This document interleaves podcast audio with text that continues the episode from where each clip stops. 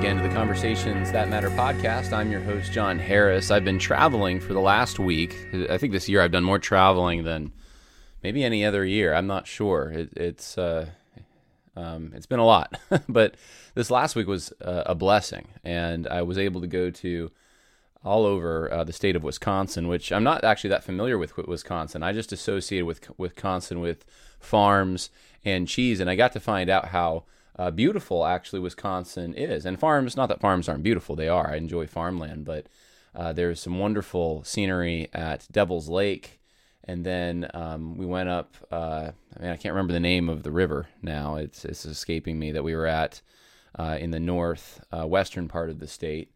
Uh, but that was beautiful as well, and it, it's more diverse than I thought. And a lot of states are like that. People think if I say that I live in New York, they'll say, uh, in fact, I had one person I remember one time tell me, I guess you don't see a lot of trees because he's just thinking of New York City. And I said, well, actually, we got tons of trees. We got uh, beautiful forests uh, where I am because I'm not in the city. New York's a big state. And so I found the same is true of Wisconsin. And uh, so I just am so thankful for those who were very generous. Uh, to uh, put me up and um, let, let me speak at their churches, and, and there were some political events, and uh, it was just a, a blessing, and I, I hope uh, I was able to encourage people. I think that did take place, and, and even some people who uh, didn't agree necessarily with my perspective on some of these things were able to come and hear a different perspective and uh, maybe get a copy of uh, the books Christianity and Social Justice, Social Justice Goes to Church. And so we just had a great time. And, and one of the big blessings for me when I travel is being able to meet faithful pastors, uh, church leaders, just faithful men and women uh, in churches, uh, mainly churches that we would consider uh, from especially a more Bible Belt perspective to be smaller. You know, and uh, a, church that's under 500 people in some places is, is considered small. I was surprised when I heard that uh, in I think when I was in Lynchburg, someone told me that. oh, that's a small church. It's only got 400 people, and I'm thinking that's that's a big church where I come from. But uh, but speaking in churches, you know, with uh, 50 people, uh, 200 people, I mean, th- these are uh, places often in areas that are either rural or uh, maybe somewhat suburban. And um, and not that I haven't met faithful pastors in urban areas, I certainly have, but uh, mainly I think I've spoken at, in places that are probably rural or suburban where things are they're just kind of off the beaten path. But these pastors are absolutely faithful and it is so encouraging to see that, to see churches with lots of stability and uh, a, a, plan for the future, and just uh, a lot of there's a lot of joy when you follow God's law and you're uh, with people of like mind. And so um, I'm just so blessed to be able to see that all over the country. And one of the things that burdens me is that so many of you who are listening, who are in tight uh, spots in situations where you feel like there is no one around you or it's very difficult to find like-minded believers or a church for that matter. I just my burden is I wish I could just share that with you and I could just show you, hey, there there are places and and there's actually quite a few of them out there. And uh, so yeah, Wisconsin, uh, there are churches in Wisconsin that are very solid and faithful and um, had a wonderful time. And, uh, and many of these uh, host families love to show me around their area. So uh, I was able to to get some cheese uh, that I'm looking forward to eating. I, I haven't tasted it yet. I, they actually ship it from the cheese factory. They, they have cheese factories in Wisconsin. And uh, one observation, though, about Wisconsin, I just got to say for everyone out there, and this probably applies more broadly speaking to the Midwest.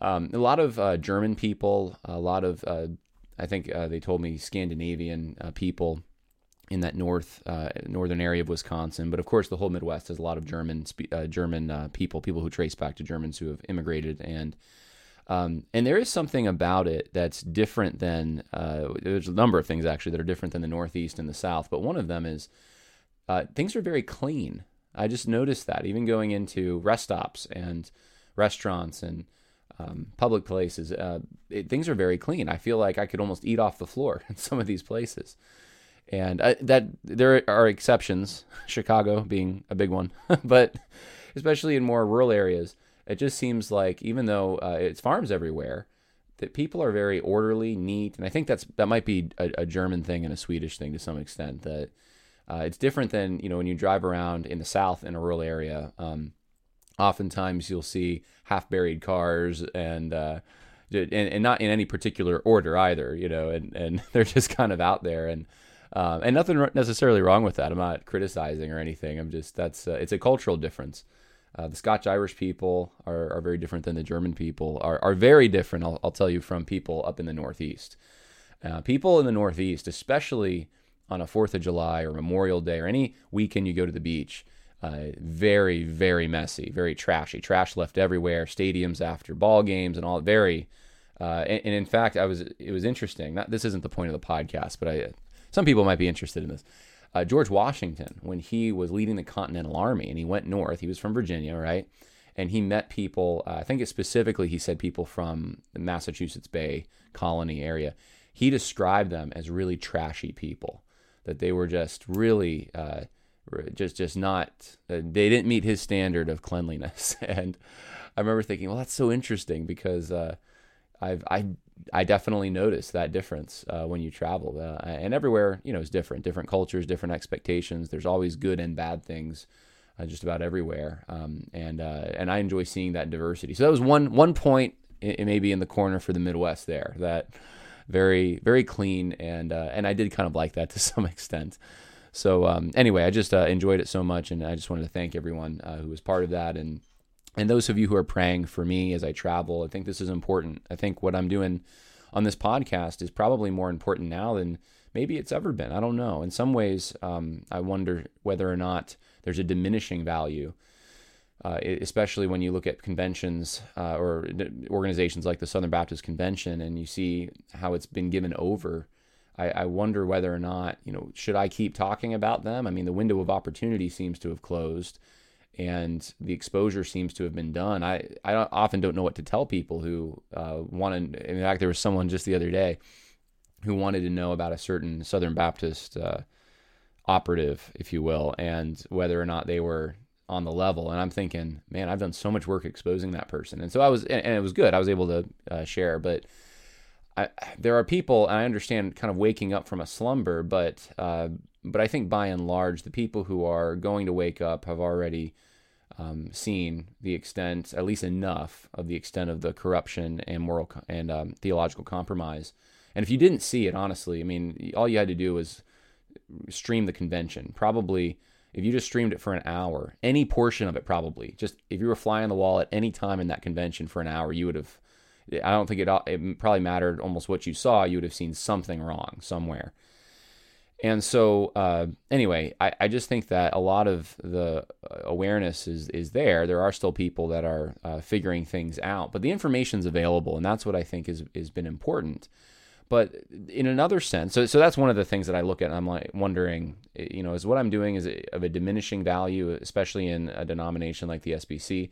But I know there's other denominations, which we'll talk about probably next week. Uh, we're going to talk about the Christian Reformed Church a little bit. They had some changes this last week as well, and they were kind of overshadowed by the Southern Baptist Convention.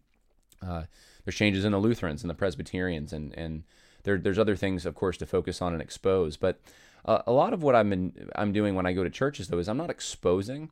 Uh, I am presenting on the errors. It's apologetics in a way. It's it's showing uh, it's discipleship. It's uh, this is this deviates from the word of God and from the teaching of Christ our Lord, and so we need to watch for it and condemn it uh, when we see it, so people know exactly why it's wrong and what it is. And so I'm not naming actually a lot of names. I'll, I'll definitely name some, uh, but uh, it, it's not because I'm afraid to or anything either. It's just because I want to focus on uh, giving people tools to understand what the issues are. So we talk a lot more about the issues and concepts and uh, and and that's I think something that is not diminishing in importance. And if anything, that is something that is becoming more needed than it's ever been. And uh, I think a lot of people in well, people in the conservative world more, and I think theological conservative uh, against the postmodern and Marxist push.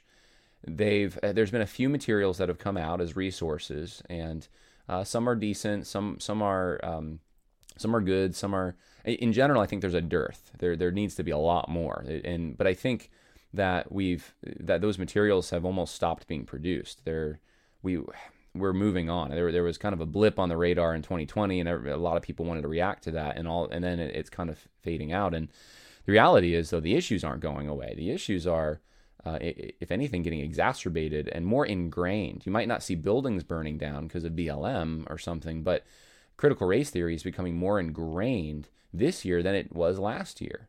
It's becoming uh, deeper. Uh, there's more control that people who advocate for that have in institutions, and they're pushing it. And the danger now is that it's become normalized. So um, if if there's any negative attachments to critical race theory, it's only the most extreme end of critical race theory. The people who advocate, uh, you know, reparations might be critical race theory. But if you um, have implicit bias training, of course, that's not critical race theory, right? And and my how things change so quickly and become normalized, uh, and and so that's uh, that's what I think uh, this needs to still be focused on. And uh, I am no uh, I'm no fool when it comes to this. I I know that it becomes more and more dangerous over time as more and more powerful institutions and people become enamored with uh, not just critical race theory, but the whole social justice panoply, the Me Too stuff, the, now the environmental stuff. Uh, more and more statists emerge who want the government to handle everything from guns to disease control. And uh, it becomes dangerous to be someone like myself in a way. You, you, blacklist yourself more and more every day you speak out publicly, and and I get that, and I'm no I don't have any illusions about that. Uh, I know that many of you in academia and even in church hierarchies are um, many many of you are are suffering and, and sometimes silently. Uh, or you say something, but you feel kind of uh, overwhelmed or outnumbered and and you may not even be. It may be that you have a few people at the top uh, really intimidating the majority, but whether you, are in the minority or majority, it's scary to step out on that limb, and uh, and so I think these tools uh, of understanding and responding are, are just they're going to be more and more important as time goes on. So I'm going to keep doing what I'm doing, and they can call me any name they want to call me and try to smear me however they want to smear me, uh, but uh, it doesn't change the truth.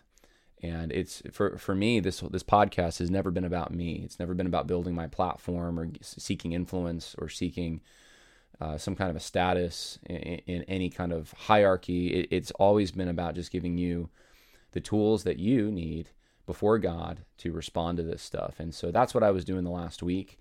And uh, that's what I'll continue to do um, until uh, I, I think the Lord has something else for me. And then uh, Lord willing, I'll step away and, and do something else, uh, maybe ministry related. But um, but for now, uh, we're going to be focusing on social justice, and we're to we're to talk about it, and we're to talk about the the the changes that are happening.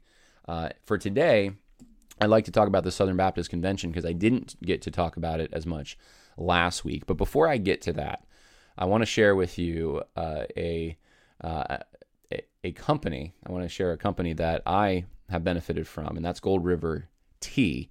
Uh, in fact, I'm drinking some right now. They're iced tea. They're summer iced tea, and uh, it's really good. It's uh, it, it's iced tea for the summer, and you need iced tea in the summer, uh, and you don't want weak tea either. And so it's not weak. It's it's just it, it tastes really good. It's flavorful. You can go to goldriverco.com. That's Gold River Company, goldriverco.com, and put in the code conversations for 10% off on your purchase. Now, they also have teas for the winter, but uh, right now, uh, when, when, it's the temperature it is outside, I want a good uh, cup of cold tea. And so I'm drinking their uh, green tea summer blend, and uh, it is good for you.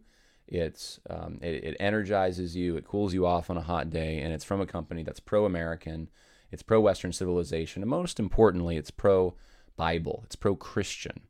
And I'm tired of giving my money to companies who hate me and hate what I believe. And so it's good to be able to purchase tea from a good company. So go to goldriverco.com and get yourself some tea. All right, let's talk about the Southern Baptist Convention. I want to give you some clips from last week's uh, uh, convention, from from the the annual meeting, uh, and and I want to talk about some of the most um, famous ones that are being passed around. And the first one is going to be a clip of Rick Warren who is essentially defending himself. He, uh, as I explained in a previous podcast, his church was uh, in danger of perhaps the Credentials Committee, which is responsible for assessing whether a church is in compliance with Southern Baptist, Baptist uh, doctrine. uh, they were in danger of getting kicked out of the convention because they have women pastors. And yet the Credentials Committee, and I'll show you that clip later, but the Credentials Committee decided that they weren't qualified or ready or able to uh, kick Saddleback Church out. So this was a public discussion going on, and Rick Warren decided to weigh in on that discussion. And so I want to say one thing before I, I play the video. It's interesting to me. I don't know why this is, but in years previous, I've always been able to go back and play the Southern Baptist Convention and, and find clips and stuff. This year, it was only a live stream. You can't go back, uh, at least not that I could see anywhere, and find a place that you can play the entire convention and watch it again. Uh, so uh, some of these clips I was able to see live, but I was traveling, so I was not able to see a lot of them. A lot of them I had to uh, listen to other people tell me what happened, and uh, and then these were some of the more popular clips that surfaced on the internet from people who were recording the live stream. So here's the one, uh, the first one, and this is probably uh, when, when people remember SBC 2022. This may be the more or the most significant moment they remember possibly this whole issue of Saddleback Church and, and women pastors and uh, and then Rick Warren uh, defending himself. There's been some interesting memes online, kind of making fun of Rick Warren. Uh, things like that he he planted the church he was baptized at, you know, before it just things that are impossible. But Rick Warren kind of like is the Chuck Norris of evangelicalism now. He can do anything, and uh, and so here's what he said that's uh, provoking some of these uh, memes and humorous responses. You know, um, first, everybody, welcome to Orange County Southern Baptist of 149 Southern Baptist churches here. 90 of them started by Saddleback Church. Wow.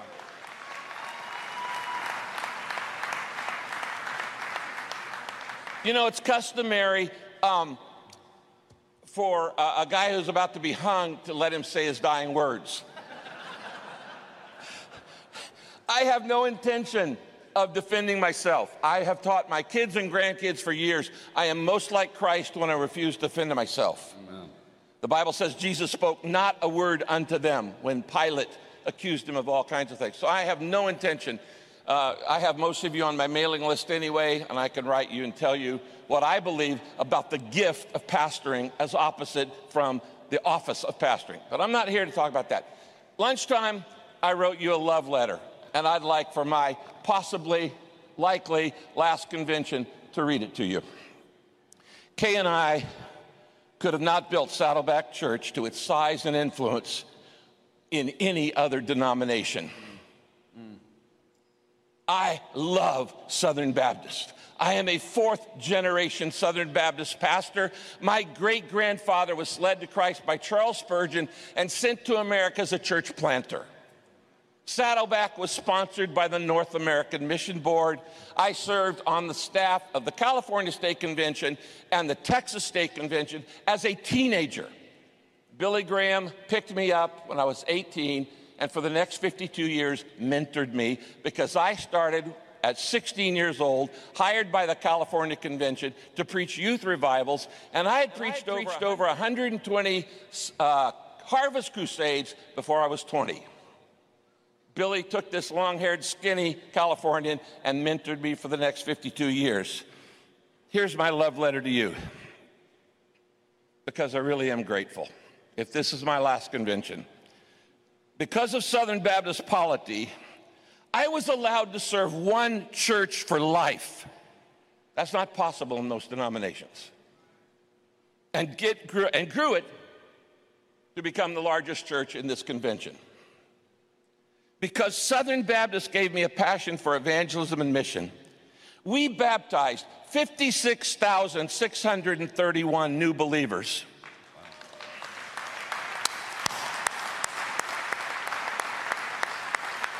And as the Southern Baptist Church sent 26,869 members overseas to 197 nations. Because Southern Baptists taught me the value of a membership covenant. 78,157 members of our church signed our membership covenant after taking a four hour membership class.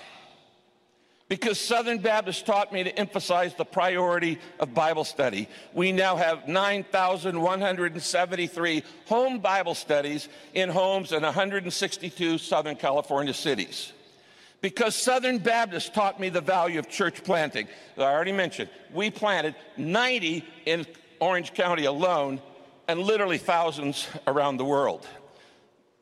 Because Southern Baptists taught me to honor and love the local church, I've had the privilege for 43 years of training 1.1 million pastors. That, sorry, friends, that's more than all the seminaries put together. I owe you all so much.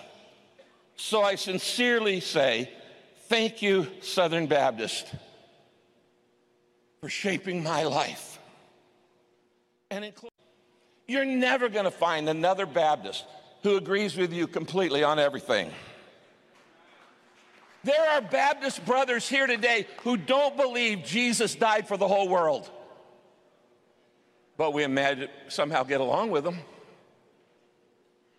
So, as Western culture grows more dark, more evil, more secular, we have to decide are we going to treat each other as allies or adversaries?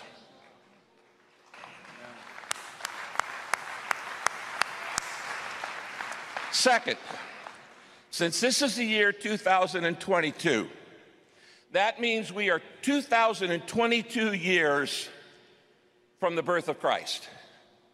Now we know Christ started his ministry at 30 years of age. Luke tells us that, had a three and a half year ministry. Christ died in AD 33. He was resurrected in AD 33. He gave the Great Commission in AD 33. He sent the Holy Spirit and started the church in AD 33. That means 2033, just 11 years from today, is the 2000th anniversary of the Great Commission. I hope one of you, because I won't be here next year, will make a resolution that Baptists take the next 10 years to finish the task of the Great Commission in our generation before the 2000th anniversary of the church? Are we going to keep bickering over secondary issues? Or are we going to keep the main thing the main thing? We need to finish the task, and that will make God smile. Thank you, everybody. I love you.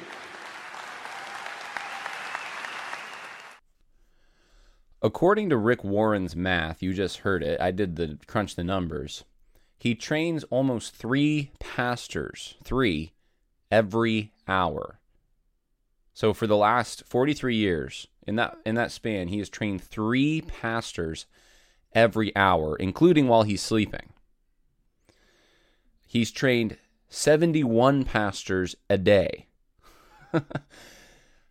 I don't know where he's getting this number that 1. million pastors that, that he trained, Saddleback trained in 43 years. That's an incredible number. I don't know if he misspoke. I don't understand where that's coming from, but that's that's a whole lot of people. And and he says that was more than all the seminaries put together. And so I think that, along with some of his other statements, have uh, caused him to be the subject of some ridicule. And I think it comes back to his statements about he doesn't want to defend himself, but then it seems like he's defending himself. He doesn't. Um, he says, "I owe you," but really, what he's saying, kind of, it, it seems like, is you actually you owe me. Here's all the pastors that I've trained under the flag of the Southern Baptists and the missionaries I've sent out under the uh, the uh, flag of Southern Baptists and for the benefit of Southern Baptists. Um, but 120 Harvest Crusades before he was 20 years old. I mean, he was name dropping Billy Graham, Charles Spurgeon, um, and then you have, and, and this is this is the main reason I think that this was has become the memorable moment for the convention because he went on for how many minutes is this? Probably, oh, I don't know. Uh, that was I think about seven minutes or so. He he's able to go on without any interruption from the stage. even Ed Litton, who's presiding over the meeting, amens him, and I think I heard him do it at least twice. You hear amen in the background. It's Ed Litton at the microphone saying amen to what Rick Warren is saying. And that was not that kind of treatment was not given to uh, to others in the convention. Uh, most notably, uh, Tom and his wife Jennifer Buck, when they were trying to address uh, the the stage about uh, the issue with his wife's mistreatment um, by uh, those in the convention who sought to share uh, a rough draft she had made years ago that told the story of uh, abuse that she had um, undergone before her marriage to her husband.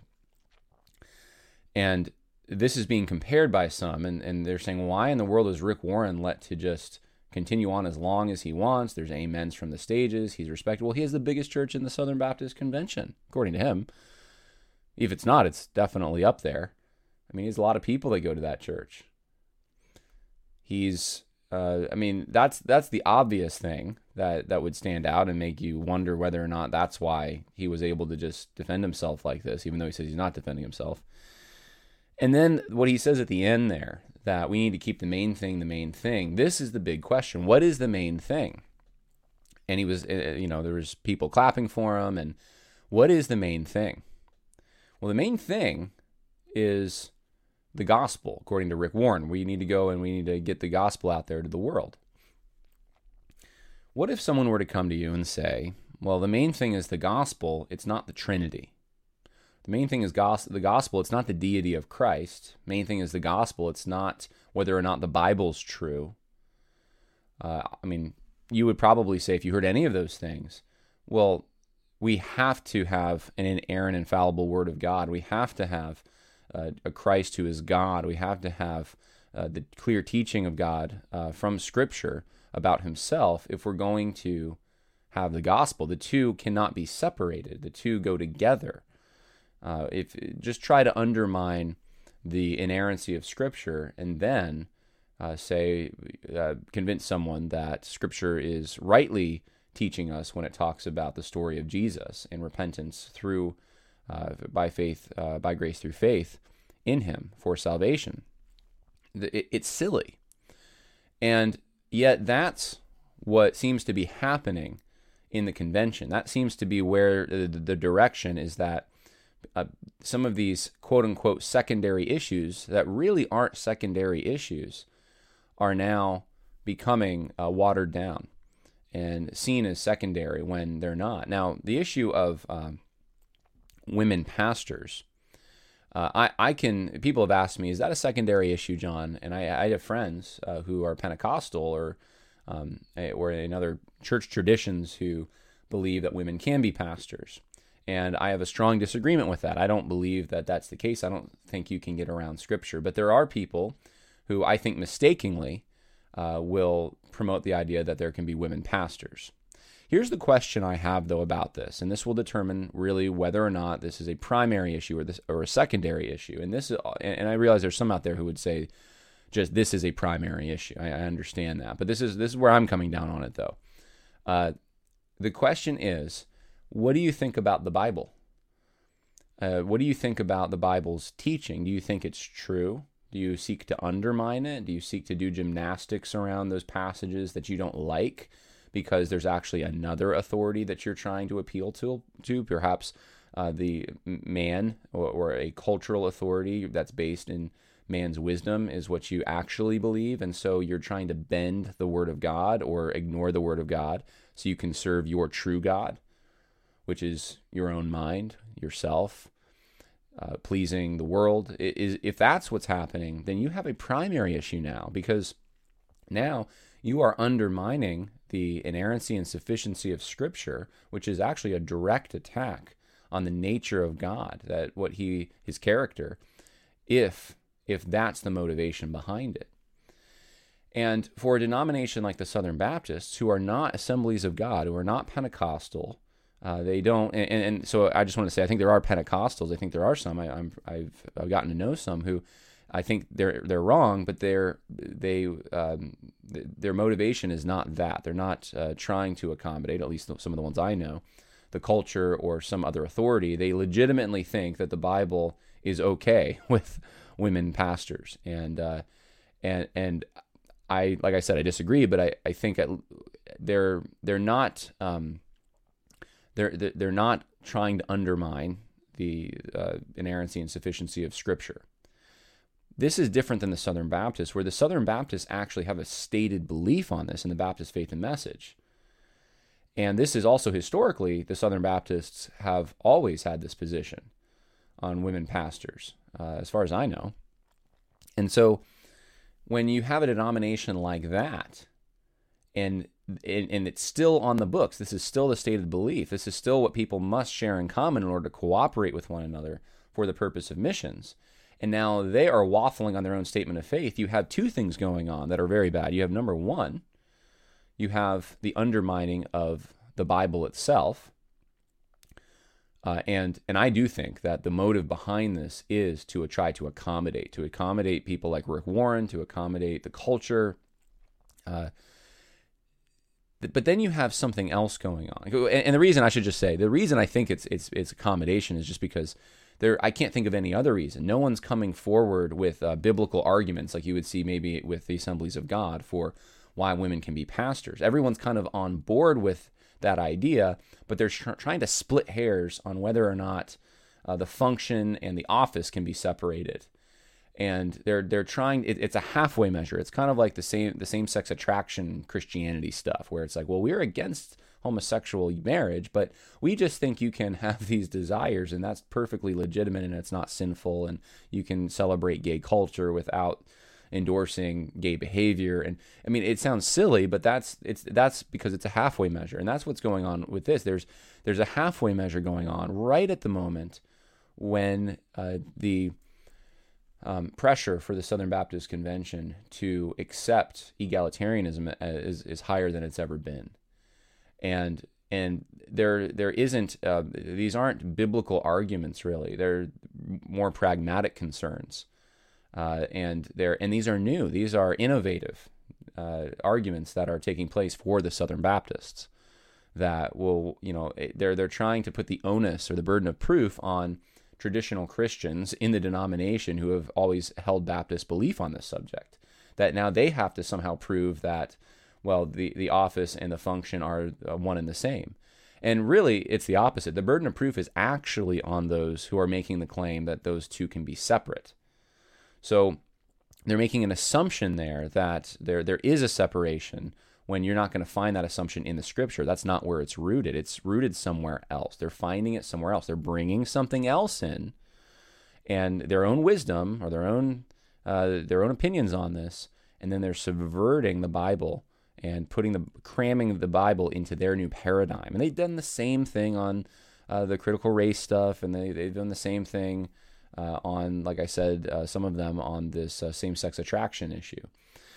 And and so we see it again uh, with this. It's you could some people would call it maybe the Hegelian dialectic, but it, there's this halfway measure, this accommodation, this appeasement uh, going on, and it's it's very concerning. and so this is probably going to be one of the number one moments uh, that w- the moment the Southern Baptist Convention started going shifting to say, well, the main thing isn't our statement of faith, and that brings me to the second point here. So not only is it undermining the Scripture and what it teaches and what Baptists have held that it's taught, it's undermining their own statement of faith. So it's it's undermining the Bible, okay, but it's also undermining their statement of faith. Why is that important, John? Because it comes back to some basic character issues, lying, uh, deception. If you can uh, make a stated agreement and you all sign it and you all get together and you say, this is what we'll hold to, and then you start changing the rules and redefining the document, how is that any different than what we've seen happen to the United States Constitution? It's not. It, it's uh, it's presentism, it's relativism, it's it's postmodernism. It's you words don't mean what words mean, and we can't go back and find out what they meant at the time in which they were written and look at authorial intent to determine what they mean. We must now, because we're in 2022, I guess, and now you have a big Southern Baptist church that has women pastors. Now we have to uh, interpret the older document that had a very specific meaning on this uh, through the lens of what we think now of that term and how people are misusing that term and changing the dictionary. If that's not a downgrade, I don't know what is. And so, in response to this, there's a uh, Al Mohler got up and he had this to say. And I think this is going to be between, what Rick Warren said and what Al Mohler said about this. Uh, th- this is going to be one of the biggest things that's remembered about Southern Baptist Convention 2022. And so I'm going to play you the clip, and I'm going to start with uh, the um, uh, the Credentials Committee and their report. They talk about this issue, and then Al Mohler's response to it, and then I'll, I'll give you some commentary on Al Mohler and his response. Here we go.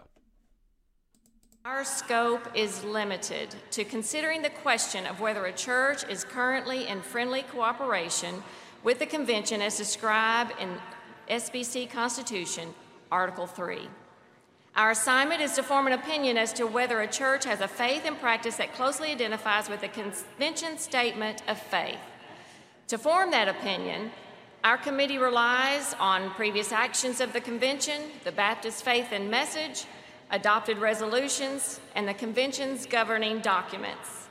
It is important for you to know that although we can inquire of a church, we may not investigate or use any process that would attempt to exercise authority over a church. To do so would be in direct violation of Article 4 of the SBC Constitution. We are a recommending body only. We have no decision making power. That power lies with you, the messengers of the convention, or with the executive committee acting ad interim between annual meeting sessions. Only the convention or the executive committee has the authority to declare that it will no longer recognize a church as a cooperating church with the convention. Our committee typically meets one time each month meeting anywhere from two to five hours. These meetings also require several hours of prep work before the meeting from each committee member, who are all volunteers with other full time and part time jobs. Current Credentials Committee members include Jim Averett, a retired Vice President Administrative Service Southern Nuclear Operating Company he is a member of Dawson Memorial Baptist in Montgomery, Alabama. Brother George Russ, Executive Director, Metropolitan New York Baptist Association. Brother Greg Field, Senior Pastor, Nellis Baptist Church, Las Vegas, Nevada. Stacy Bramlett, Bank Senior Vice President, First Collierville, Tennessee. Serving as ex officio is Brother Roland Slade, Senior Pastor, Meridian Baptist, El Cajon, California. Brother Don Currence, SBC Registration Secretary, Administrative Pastor, First Baptist, Ozark, Missouri. And myself, Linda Cooper, and I am a registered dental hygienist, a member of Forest Park Baptist Church. If you have a tooth problem, come see me. I could use a piece of floss right now. These men and women highly respect the magnitude of our work. I would like to thank each one of them for their hard work and dedication to the submitters, survivors, and all the SBC churches. For those of you who have been praying for us by name as we serve the Southern Baptist Convention, I say thank you. We greatly need and appreciate your prayers. During the 2021 SBC annual meeting in Nashville, Tennessee, a motion concerning the relationship of Saddleback Church, located in Anaheim, California, was referred to our committee for consideration. For your reference, our report and recommendation can be found on page three of the Tuesday Bulletin as follows. Based on the information available to us currently, including direct communication with Pastor Rick Warren, who was so gracious in answering our questions regarding faith and practice, we have concluded that we are not yet prepared to make a recommendation regarding Saddleback Church, recognizing that there are differing opinions regarding the intent of the office of pastor as stated in the Baptist Faith and Message 2000. Therefore, we are coming today asking for a study committee to provide clarity regarding this matter. We feel it is very important for you to know that it is the unanimous opinion of the Credentials Committee that the majority of Southern Baptists hold to the belief that the function of lead pastor elder, bishop, overseer is limited to men as qualified by Scripture, and that this was the intended definition of office of pastor as stated in Article 6 of the Baptist Faith and Message 2000. However, the Credentials Committee has found little information evidencing the Convention's belief regarding the use of the title of pastor for staff positions with differing responsibilities and authority than that of lead pastor. For this reason, the Credentials Committee moves that the following recommendation be adopted. The Credentials Committee recommends that the Southern Baptist Convention, during its June 14 15, 2022 annual meeting in Anaheim, California, form a study committee the members of which shall be appointed by the President to report to the Southern Baptist Convention annual meeting June 13th and 14th, 2023, in New Orleans, Louisiana, a recommendation to provide clarity regarding the office of pastor, as stated in the Baptist Faith and Message Article 6, the church. Given the many different offices within Baptist churches, which include pastor in the title, though often with very different responsibilities and authority. Mr. President, that concludes our report and our recommendation to this great convention. Thank you for that. That is a, the question is the Credential Committee report on page three. Microphone 5A. Microphone 5A, you have a point of order. Would you state your name, the name of your church, your point of order, and help us understand what has been done wrong? Mr. President, my name is Bill Ascol, pastor and messenger from the Bethel Baptist Church in Owasso, Oklahoma. And I'm going to put my earplugs in so I don't sound like I'm drunk, all right? Now, what I want to speak to is a point of order with reference to the resolutions committee. But a brother is behind me who wants to speak to a point of order, and I'm going to yield to him because I love him dearly and thank God for him. I introduce to you Dr. Al Mohler.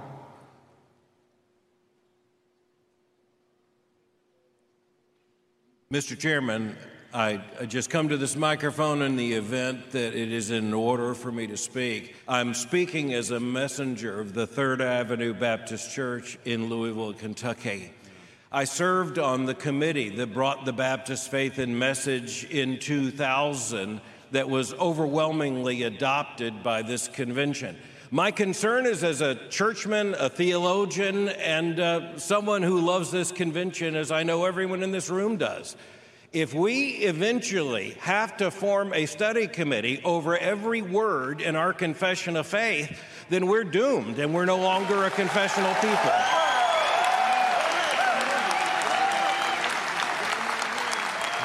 Dr. Mohler, Dr. Mohler, would you your, your, microphone number five, I recognize you again to continue speaking to this. Thank you, sir. I certainly want to be in order yes, with sir. the rest of this convention. Yes. I appreciate the opportunity. I'll, I'll make this brief. I also appreciate the good work of the Credentials Committee and the spirit in which they bring this.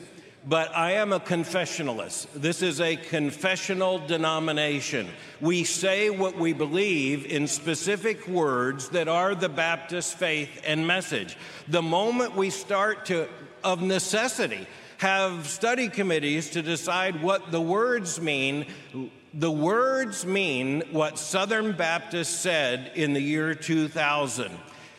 At that time, the word pastor was used by the committee and adopted by the convention because we were told that is the most easily understood word among Southern Baptists for pastoral teaching leadership. I have to hope we still have that much clarity and that churches that use the word pastor mean it. Mr. Chairman, thank you for this opportunity.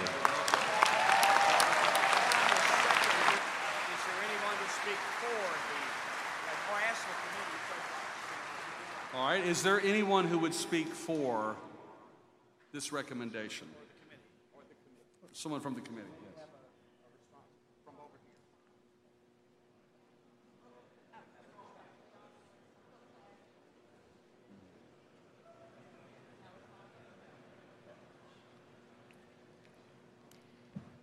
Dr. Mohler, I understand totally. I, to me, I know what pastor means, but in some of our Southern Baptist churches, pastor is a spiritual gift that is given to many people.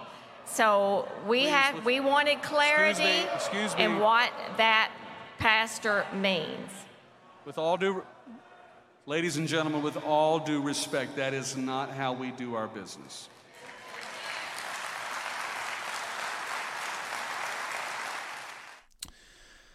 Well, what you just heard was, in my mind, similar to statements made in politics uh, from Bill Clinton, not knowing what the definition of is is, from a recent Supreme Court justice in confirmation hearings saying she didn't know what a woman was because she's not a biologist.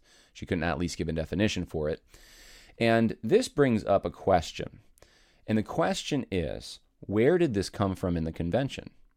How did you, we get to a point when you have the credentials committee of all committees, which should be responsible to, for knowing what the Baptist faith and message teaches and applying it, because they're responsible for booting a church if a church isn't in compliance. How in the world did they not know what their own document seems to say? Now, there much could be said here, but one of the things that has not been pointed out, uh, at least in my hearing, I'm sure it has uh, in places I'm not aware of, is that the the chairman of the committee, I believe that was the chairman, if I'm not mistaken, it's someone representing the committee, but I think it's the chairman, uh, is a woman. Obviously, it's a woman who comes out and represents the uh, committee's position on this, and I've wondered for a while whether or not that is a contrib- contribution to this. You can go back and watch a episode that A.D. Robles and I did together on the Conversations That Matter podcast, where we analyzed a recording a student had taken in class of Danny Akin teaching on complementarianism. And Danny Akin's position is, is a soft complementarian position, uh, according, well, I don't think Danny Akin would describe it as that. He would see himself as just complementarian. But it, it, it I'll, I'll, if I have time, I might play you some clips from it later. But he, uh, he even opens the door for, well, you know, I wouldn't let Lottie Moon be a pastor, but if she wanted to preach on a Sunday, you know, I would let, let that happen. And so there, there are things like that in there. But one of the things that I remember AD and I talked about uh, was the board for the seminary, the board, the, the trustee board. And at the time, the chairman of the board was a woman.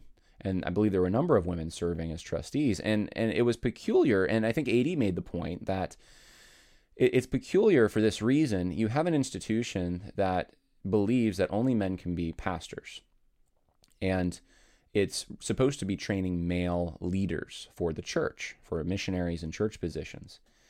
And so, the, what the trustee board is going to be responsible for, in part at least, is to determine things like uh, curriculum changes or um, or address curriculum if there's a problem that comes up, address the direction of the seminary, what they do, and it just seemed it seemed odd, according to AD, that you would have the chairman of that committee that that is truly responsible for the seminary being a woman when that person could not even go through the program that she's in charge of essentially. She couldn't go she, she could go through it but she couldn't um, go through it for the determined purpose the program's there for. She couldn't exit an mdiv program and then get ordained in uh, a church that it was in cooperation with the seminary as far as uh, the, the statement of faith and so it would be you know why would she go through that whole program? What would be the point? What would uh, it's just but yet she's going to be in part responsible for making decisions about the seminary. And AD just thought you know there's some tension there it seems like. There seems that that seems unusual it seems odd.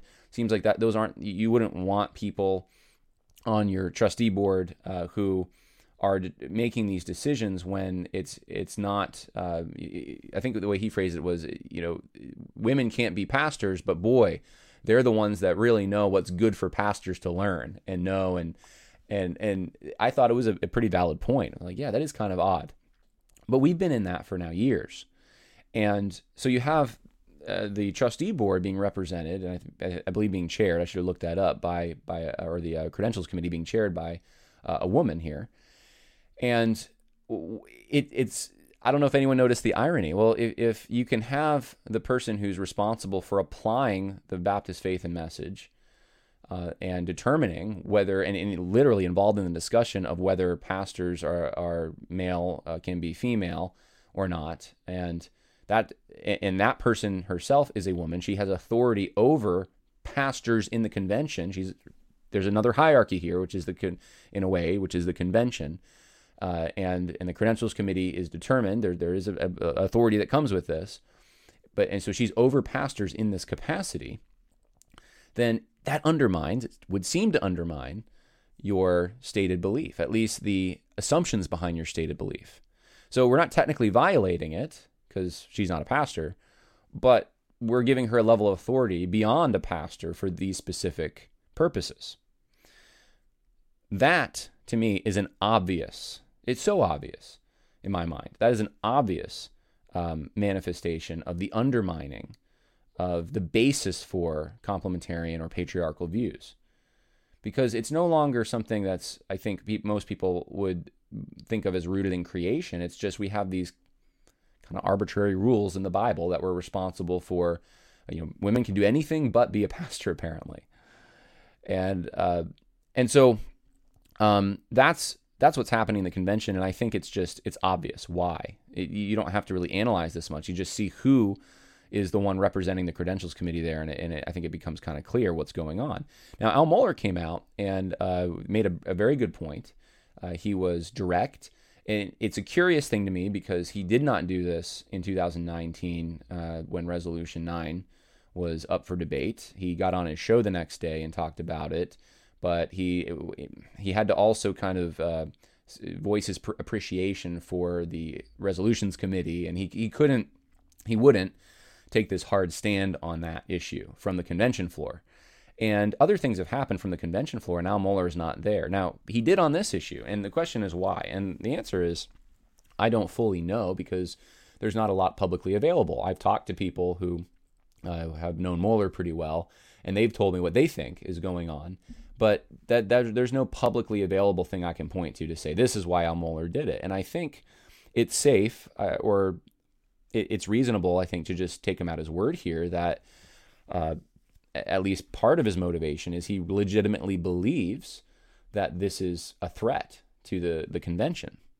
And this is an area that, for all of Al Mohler's waffling on same sex attraction or same sex orientation, and whether it exists or not, and is waffling on reparative therapy and is waffling on uh, uh, critical race theory, which has been his probably his biggest uh, issue. And I've gone through that. In fact, I go through it in detail in the book Christianity and Social Justice, Religions and Conflict he hasn't really waffled, to my knowledge, on the issue of women preachers and complementarianism. He's been pretty consistent. In fact, he rebuked Beth Moore, I think it was in 2018 or 19. Uh, not by name, I don't believe, but he insinuated some things uh, on Twitter. And that was so he was willing to kind of take a stand on this one issue when he wasn't with all these other things.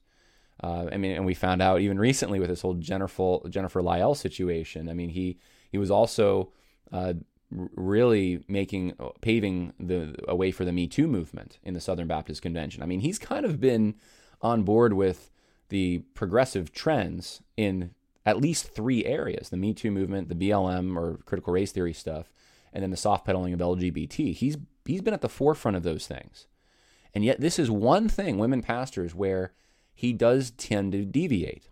And for those who don't know, when Al Mohler took over Southern Seminary in the early 90s, this was one of the things that shocked some people or surprised uh, liberals who, and I'm talking classical, like, like not classical liberals, but the the, liber- the kind of liberals that were um, not postmodern but more modernist liberals. They were de- denouncing, or not denouncing, but teaching against biblical inerrancy and that kind of thing. Uh, they were surprised that Al Mohler had come in and changed his position because Al Mohler's position was egalitarian. And all of a sudden, without him telling them, he's now a complementarian. How is this possible? And uh, I think it was one professor, former professor there, he says it in the, the documentary um, about the, the conservative resurgence at the time. He said uh, that you know Al Mohler's just going to switch back when the winds blow in a different direction. And so Al Mohler's been known. This, this is really mainly what the, the, the myth surrounding Al Mohler, the the larger than life Al Mohler. This is really where it, it's it's what it's rooted in is that Al Mohler is a strong complementarian, and he he kicked out all the people who uh, believe in things like women pastors, and he took a stand on it, and uh, and and that's what he's been known for, and so that's it's part of his identity, I think, and and Uh, and, and maybe he legitimately does have that as a conviction. He believes that, even though he's an opportunist, perhaps in other areas, he, he may actually believe this. And uh, and so we'll see what happens. And and he also this is an issue that maybe he thinks is a winning issue. That could be also. I mean, he he got uh, an applause for that, but um, it's the damage has been done. I think the assumptions have been undermined, and and that's where we're at now. And so I appreciated there's a pastor, uh, Alan Nelson, who wanted to ask Danny Akin, the president of Southeastern Baptist Theological Seminary, if Danny Akin saw any relationship between them uh, giving women MDivs uh, to, to be qualified to be a pastor and this confusion over what a pastor was. And so I'll play that for you and Danny Akin's response. Yes, sir, I do. My name is Alan Nelson. I'm a messenger from Perryville Second Baptist Church. Dr. Akin, my question is this. Do you think that there's any connection between your institution conferring degrees upon women for pastoral ministry and this convention's confusion about what a pastor is and whether or not a woman can be a pastor. Do you see any connection at all between your institution giving women degrees for pastoral ministry and our misunderstanding about what pastors are? Thank you. Well, I can't speak to whether there is a connection. What I can tell you is we allow women to enter into any degree program at our institution we do provide classes that are specifically for women that are going to have a teaching ministry as a woman to women, but we do not endorse uh, anyone to ministry. That's not what your seminaries do. But we're also crystal clear women are welcomed at Southeastern Seminary. We want them to come and be well prepared biblically and theologically in every area.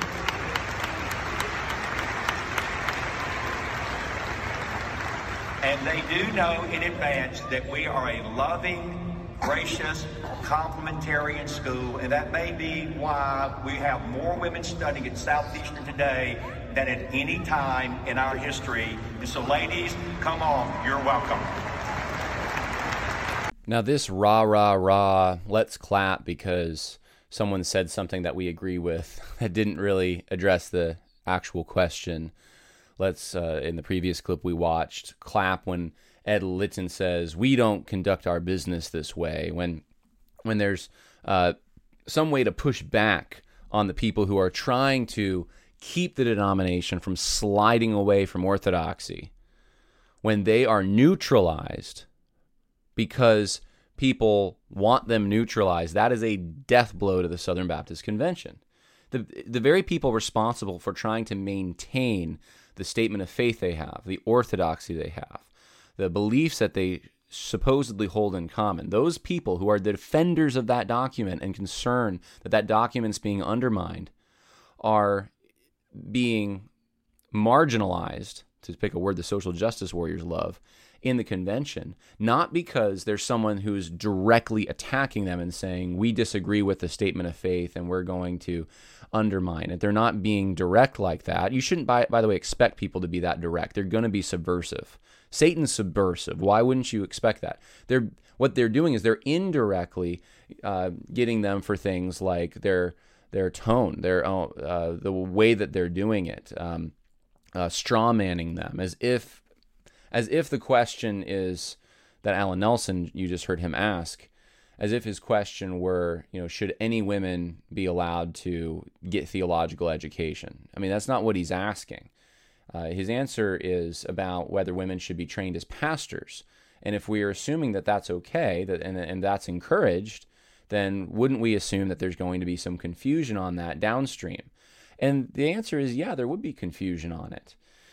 Uh, and so, I mean, it's not that women shouldn't have a theological education. It's should they specifically be trained as uh, pastors and take the classes that pastors need to take for their specific function, their job, their role. Those things are all uh, part of the same uh, thing in Scripture, they're not separated. I want to take a trip with you down memory lane uh, with Danny Akin, if I may. If you go to spring of 2019. I was just looking up some notes, and I was I was remembering as I went down a uh, trip down memory lane. Uh, in fact, I'll make this slideshow because I'm not going to go over all of it, but available in the info section for patrons. If you want to go see this slideshow from the situation in 2019, then you can. But uh, briefly speaking, we had Beth Moore saying she was preaching uh, from uh, on Mother's Day. We had um, some people at Southern Seminary, uh, Tom Schreiner and uh, I think we had as well Denny Burk, kind of, and uh, we had Owen Strachan, who was teaching at Mid America or Midwestern at the time. All uh, without naming the name, I don't. Owen might have, but the, they were trying to. Uh, I don't think they were naming the name. They were just trying to um, to hold up a complementarian view. Uh, they were being opposed, uh, their view, by people like Dwight McKissic um, and uh, Thabiti Anyabwile to some extent, uh, obviously Beth Moore, Russell Moore. You, you, actually had Pastor Grant Gaines and Russell Moore uh, opining on Twitter about the, how great it would be if the next president of the Southern Baptist Convention were a woman. This was 2019, this was happening. And, and so, yeah, we can't have women pastors, but yeah, the next president of the Southern Baptist Convention, she should be a woman. And, and so this was all going on. Well, in that circumstance of Beth Moore, um, I think Beth Moore quoted the previous president of Southern Seminary, Honeycutt, and supported this more egalitarian view. And, and Al Mohler came out without naming Beth Moore, but Beth Moore knew who he was talking about. And Al Mohler, he said, uh, we have reached a critical moment in the SBC when there are now open calls to retreat from our biblical convictions on complementarianism, embrace the very error that the SBC repudiated over, over 30 years ago. Honestly, I never thought I would see this day. And I don't know why he wouldn't think that he would see this day, but it, this is uh, th- this was the situation in 2019. So Mohler actually was in favor uh, on the side of the complementarians at that uh, point. Now you had Danny Akin though at this point, and and I just want to say, guys, just remember what I said before. This doesn't mean that he wasn't pushing other stuff. This doesn't mean that the Me Too stuff, the critical race theory stuff, and soft pedaling of LGBT wasn't happening. But he, he was upholding this, and so were many of the professors at Southern Seminary, and they still uphold a complementarian view. And Danny Akin during this time was recorded in a class in which, uh, after that, I'm told that uh, not just that class, but universally across campus, students were then told they were not allowed to record lectures anymore, which is very telling. But in this particular recorded uh, class, Danny Akin, who I, I, guess didn't know he was being recorded, talked to um, a group there at the seminary. And I have some quotes that I'll read for you. He says that he believes in a, quote, kinder, gentler complementarianism that asks, quote, what can women do instead of what can't can't women do? Which I think is all the, the wrong question. The, the, question is what's God design, God's design for women and men, not what can, what can't they do. But that's how he frames it. And he says, I don't see anything in the Bible that says a woman cannot be a king, a queen, or prime minister, or a president. This is, again, preference. I don't think it's smart to have women referees or a woman coach for a bunch of guys. That's a wisdom issue. I can't give you chapter and verse. Then he says, uh, women can pray, read the scriptures before the Sunday sermon, they can assist in baptism, and serve the Lord's Supper. He begins to get uncomfortable, his word, if a woman starts exegeting the text. Um, yet, he also says uh, that uh, he, he says that W.C. Criswell um, and his wife led a Bible study, co led a Bible study for 50 years at First Baptist Dallas, and, and he thought it was unwise. Uh, he says, I think it was probably even, uh, I don't want to say unbiblical, because if I say that, then I'll, I'll, just say that I don't think it was the truest expression of what the Bible teaches about what women do. I don't have a problem, and here, here we go, teaching uh, you um, uh, if you pick the context uh, co- in co-ed fashion. Uh, ex- exceptionally, but not normative. So here's here's where we get the soft complementarianism. He goes, if Lottie Moon were alive today, would I have her come to my church and speak on a Sunday morning? I would. But she wouldn't be there every Sunday in the authoritative position of a teaching elder. Who wouldn't want Lottie to speak on a Sunday morning? So this is the question. This is the question are the office and the function separated? If the if they're separated, and you can have someone who takes the function of a pastor for a Sunday morning, but isn't the regular pastor and uh, doesn't maybe have that title, then you've just given up the debate. Because if they're not tied together, then why not, you know, why not be loose with the term pastor itself? If we're just able to make things up, which is what's happening here uh, in the Southern Baptist Convention now, why not just say, well, we're going to call these people pastors, but they're not. What's different from what Danny Akin's saying from someone who just says uh, preferentially, I think it's fine for a woman to preach half the year, but not the other half the year, or or less than half a year, so people don't get the idea that she's the pastor, uh, or or or that a woman can now be a pastor and take that title, but as long as they're not the lead pastor and regularly uh, exegeting scripture, or a woman can preach a passage as long as she doesn't exegete scripture in that passage. If she just share, uh, she she can um, she can share an experience, let's say, instead of preach the scripture. Or I mean, you get what I'm saying. It becomes origami. You can just uh, you you can just make the rules up as you go and say that you're being biblically faithful when you're not. And um, and so Danny Akin uh, is not patriarchal in the least. He he he is not looking at a created order and saying, well, God has intentions in the way he created things, and so leadership belongs to men. Men should be the leaders in so- social situations, uh, of, you know, like the government or the church. Or he's looking at specific texts and he's saying, well, this text specifically says a woman can't be a pastor, and then it's kind of like, but we can everything as long as we technically don't break that command, then we can do everything else. So it's it's missing the whole idea that there's a design in this, that the scripture's assuming a design that's different from uh, men are different from women. Women have a maternal nature that uh, men don't have, by the way. I mean, they have advantages that men don't have. The, hand that rocks the cradle rules the world. Uh, there's there there and, and that where is where the idea of complementarianism comes from that they complement one another. But he condemns uh, in this uh, speech he gives uh, Owen Strachan's tone. You know, when Owen Strachan goes for complementarianism pretty hard, and he says, "I'm very much where Russell Moore is." Uh, he says Russ has been one of those who has been helping promote the Women's Network, and they just met recently last week at the ERLC, and you know, engaging these questions. He likes where Russell Moore's at, and this is at the time Russell Moore was saying, "Why not a woman president of the Southern Baptist Convention?" So this is this is Danny Akin, and Danny Akin's the one that's responding uh, three years later now, responding to a question about, hey, is what's happening at your seminary? Did, could that be contributing to the confusion over this? You bet it's contributing. We've heard Danny Akin in class teaching at the seminary, confusing this issue. He he's the kind of guy that gave them the credentials committee the very uh, arguments they're using right now to separate the function and the office. He did the same thing. Now he might not go as far as them, but he did the same thing.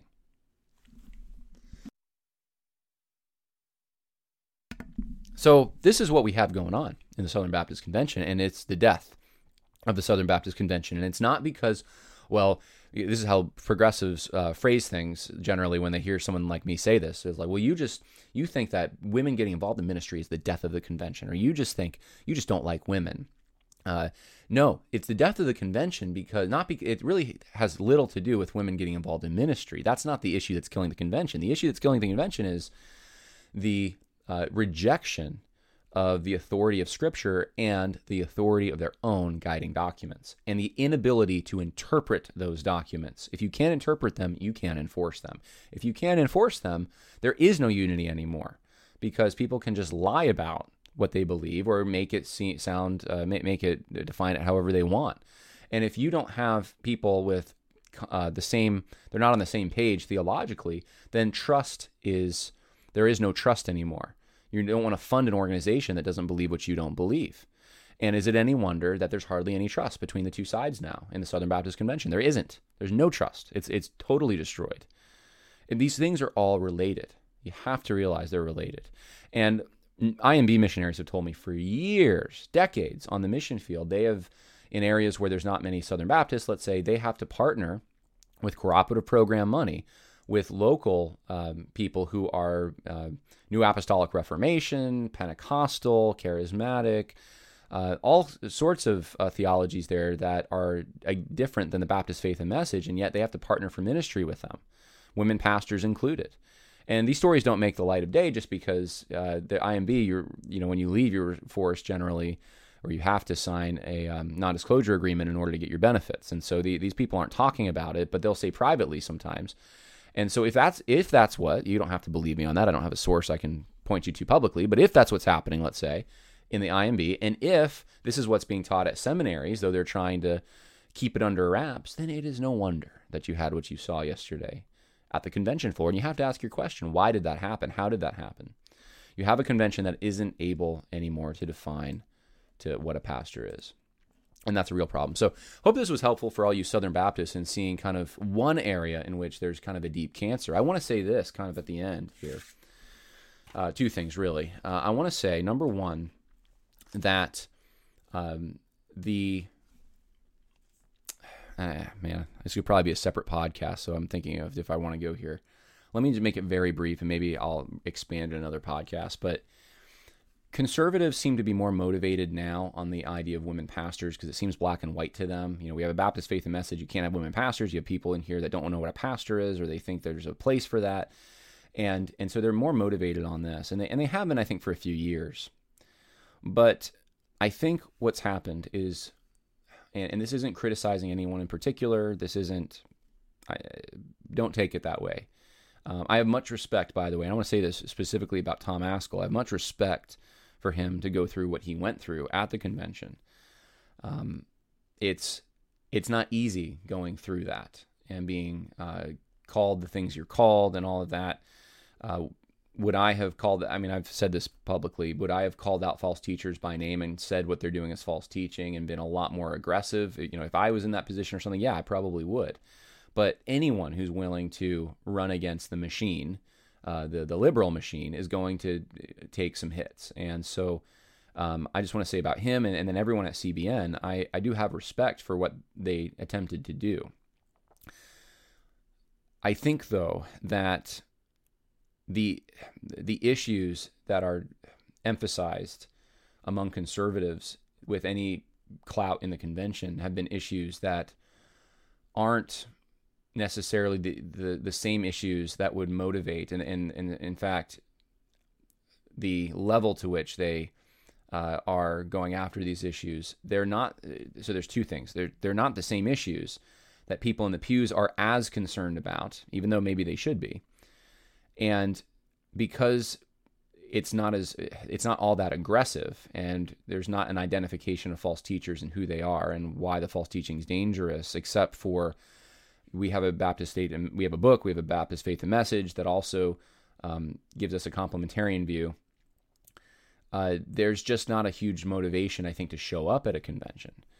And so i'll expand on this i think in another podcast but if if the issue think about it this way. If the issue was uh, we have people in the convention who do not hold to the same view on the authority of scripture as we do even though yeah they say they sign the statements they say they have that view i believe in the danvers statement all this we have people in the convention though who are they are putting themselves in opposition to the very bible that you hear from every sunday and read every day and uh, the reason that you support the southern baptist convention uh, is because you want the the Bible, the teachings of the Bible to get out there, and you have people undermining the Bible. And by the way, they're false teachers.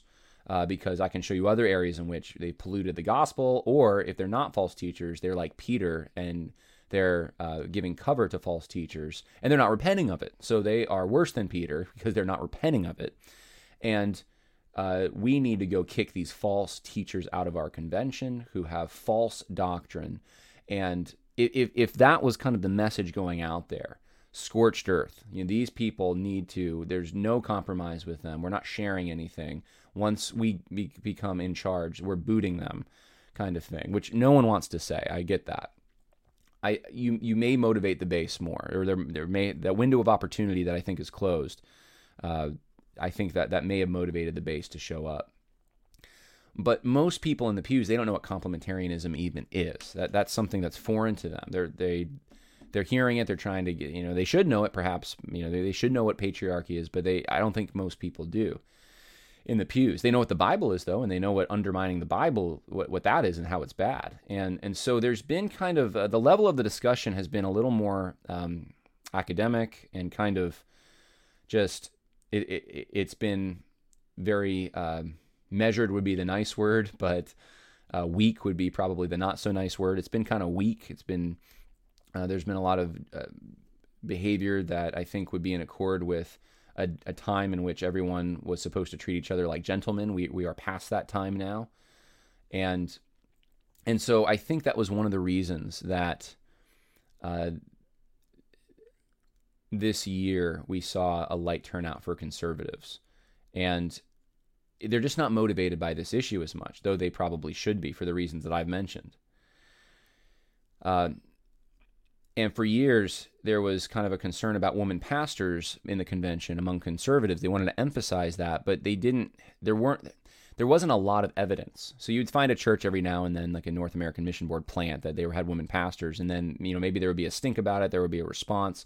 We don't support this, something along those lines, and it would go away. It would die down, but it was never like characteristic of the entire denomination. And the people going to their churches are thinking, well, my pastor isn't like that, and you know, there it's hard to see it um, I think conservatives rightly saw that this was going to be the way. If we're going to go this way on critical race theory, then we're going to go this way on the women pastors. But I think they were much more comfortable debating women pastors at, at the convention, uh, putting out material against women pastors, all, all, of that, than they were with dealing with the woke, the, the woke critical race theory woke stuff.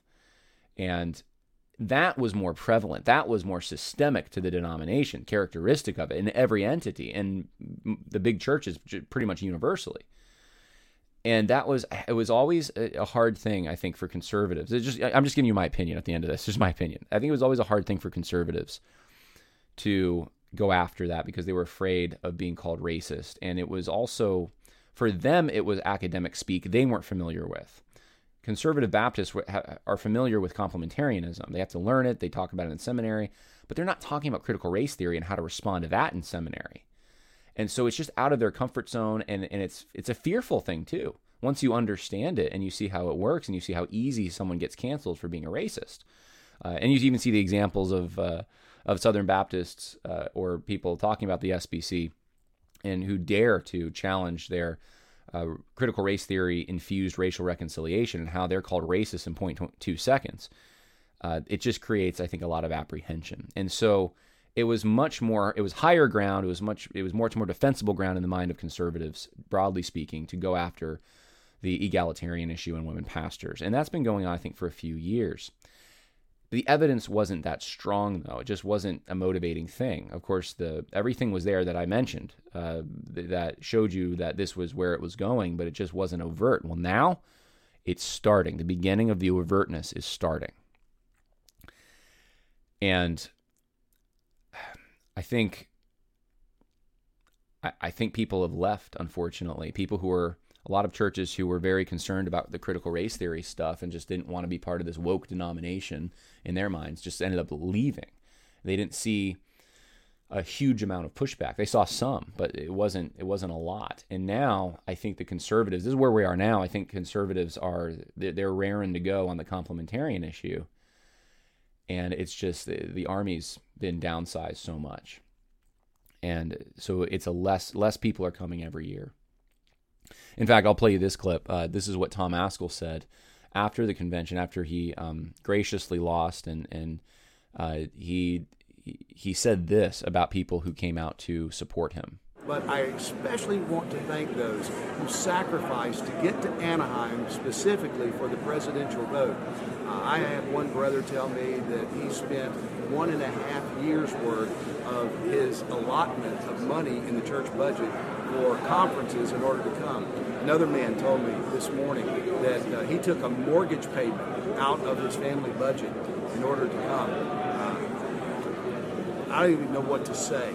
This is one of the things that we've been talking about for now a while. Uh, since I think we've been talking about it since 2019, and I, I, know I asked um, uh, folks uh, that are that are higher up in the conservative um, movement, if you want to call it that, in the Southern Baptist Convention, what the ground game plan was. How do we get people out when you have uh, a, a, high number of people that are paid to be there uh, from NAM, and then you have a high number of people who come out from big churches that can afford in their budget to send people there, and and, and how do you get conservatives from little churches in the country who don't have the money to pay for a plane ticket and a hotel room in California to show up at a convention? And, and that's been a difficult thing. And uh, And so what Tom Ascol is describing here is a problem that I don't know how it's overcome. People aren't going to be taking out mortgages every year so they can show up at a convention where they lose and they're outvoted. And I mean, it's just not possible. And I, I greatly respect, I want to say it, I greatly respect the people who did this. I'm not saying it's stupid or dumb. It's, it's actually, I think, what they should do uh, if, if they're going to stay in the denomination. They, they need to make an effort. There, there's a timetable for that, though. There's, there's a point in which you have to say, this isn't worth it anymore. And I and I gave a whole thing on eight reasons to leave the Southern Baptist Convention last year because I could see that this is where it was going, and there there didn't seem to be an, a way to recover it. And yeah, it's sad. There's a lot of uh, there's a lot of money wrapped up in these institutions, but there's if if there's no way to, I mean, if you're going to be expending a lot more money, both personally and uh, and as a church, or uh, if you're going to be even if you win, um, just pay whatever it is, the fourteen dollars a year to remain in the SBC, the minimum amount, and you but then you still have to pay to get the, to these conventions and it, does cost money. And so uh, i think the writing is on the wall for the sbc and this is just further evidence and hopefully this is a further um, just for those on the fence on this I, I hope that this helps you see how thoroughly compromised the southern baptist convention is. Because if they can't even keep to their statement of faith, they can't even define their statement of faith, there's no basis for unity. There's no basis for cooperation at that point. And it's been undermined for years and in, various ways. And now we're starting to reap the consequences of it and starting to see, I think, what will be a bigger push within the next decade within the convention. Eventually, you're going to just see, I think, the acceptance of women pastors. I don't know how you get away from it. It may take some time, but na- but even now, it seems like some of the pushback is uh, it, it's more symbolic than anything. You know, how much of it actually is going to affect things if the credentials committee can't even apply their own statement of faith. So, if that's confirmation for you on leaving, then I, I will have served my purpose, I hope, uh, in this particular video. If you're going to stay, I'll say what I always say, then I greatly respect you for fighting, but you need to fight if you're if you're going to stay, and you need to have an exit strategy if things don't go the way that uh, you're wanting them to go. So I don't know if that's next year or, or the year after that. And um, and I have a great respect for the people who did uh, go and expend time and money and tried to make a difference. Uh, even if whether or not thing they did things the way I would have done, or that you know this, we all do things differently. But he, but the the point is that I think people need encouragement, and so. Uh, so I, I think it would be good, you know, if you're listening to this and you haven't said thank you, to CBN folks. Uh, I mean, who's at CBN? You have, you know, Rod Martin, you have Brad Jurkovich, Uh, you have um, then obviously Tom Ascol running for the position. You have Voddie Baucham. I mean, Voddie Voddie was there running for president of the pastors conference. He's been really clear on on these issues. Uh, in in fault lines, you have um, you you have some people with some good character, leaders in their churches, leaders on the mission field that were trying to make a valiant effort here. And uh, and some friends of mine uh, people I know from the American Reformer involved in this, and you know, if you know someone who was part of this effort, I just would thank them. You know, they're even a defeated army still needs uh, they they need um, some encouragement, and uh, so my, my goal here isn't to kick a dog while while it's down at all. I I, I don't um, intend to do that. I, I want to encourage as well, but I'm going to give you the real deal. I'm going to give you what, what I really think, and so uh, I, I really do think that, yeah, I mean, it, for, for the last few years, not this convention, we, we could have been more aggressive on false teaching and really tried to, to rally people, and, and, and we would have been called all kinds of names, but uh, to, to forget about that and just go for the jugular on that. But uh, there, the, the efforts were still made, very strong efforts uh, to return the, the denomination to orthodoxy. And uh, within the SBC, I mean, the main thing is thou shalt be nice and thou shalt not speak evil of another fellow Southern Baptist. And uh, I think there's a, a, fear ingrained in the culture of the SBC that if you do that, you're toast.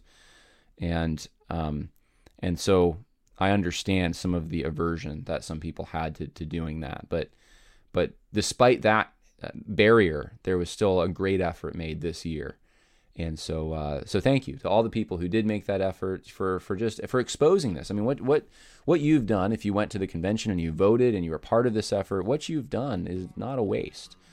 It has served to further expose when you've pushed on these things and asked the questions you've asked from the microphones. It has exposed who the people running the convention really are. And, and we needed to see the truth. And the truth is always important and worth fighting for. And uh, many of those in the convention who came, who went out there, that's what they were there for. And so this is not a waste. God saw it. And for those who even took out mortgages, um, you know, don't think that your effort was in vain, but assess what you're going to do for next year. That's all I got to say. Hope that was helpful. Uh, so much more to say about the SBC, but I need to get to some other things. So we'll see what, I, what, what happens next week.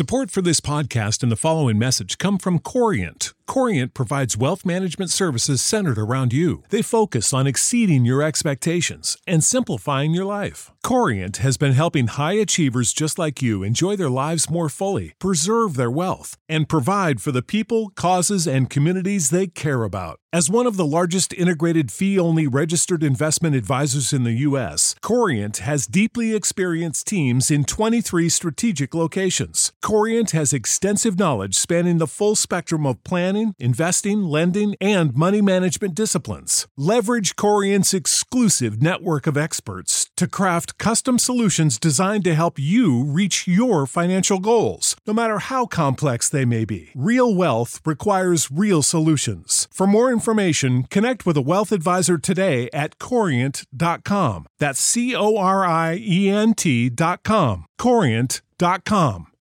You know how to book flights and hotels. All you're missing is a tool to plan the travel experiences you'll have once you arrive. That's why you need Viator. Book guided tours, activities, excursions, and more in one place to make your trip truly unforgettable. Viator has over 300,000 travel experiences to choose from. Everything from simple tours to extreme adventures and all the niche, interesting stuff in between. So you can plan something that everyone you're traveling with will enjoy. Real traveler reviews give the inside scoop from people who've already been on the experiences you're considering. So you can plan with confidence. Free cancellation helps you plan for the unexpected, and 24 7 customer support means you can travel worry free. Download the Viator app now and use code Viator10 for 10% off your first booking in the app. Find travel experiences for you. Do more with Viator.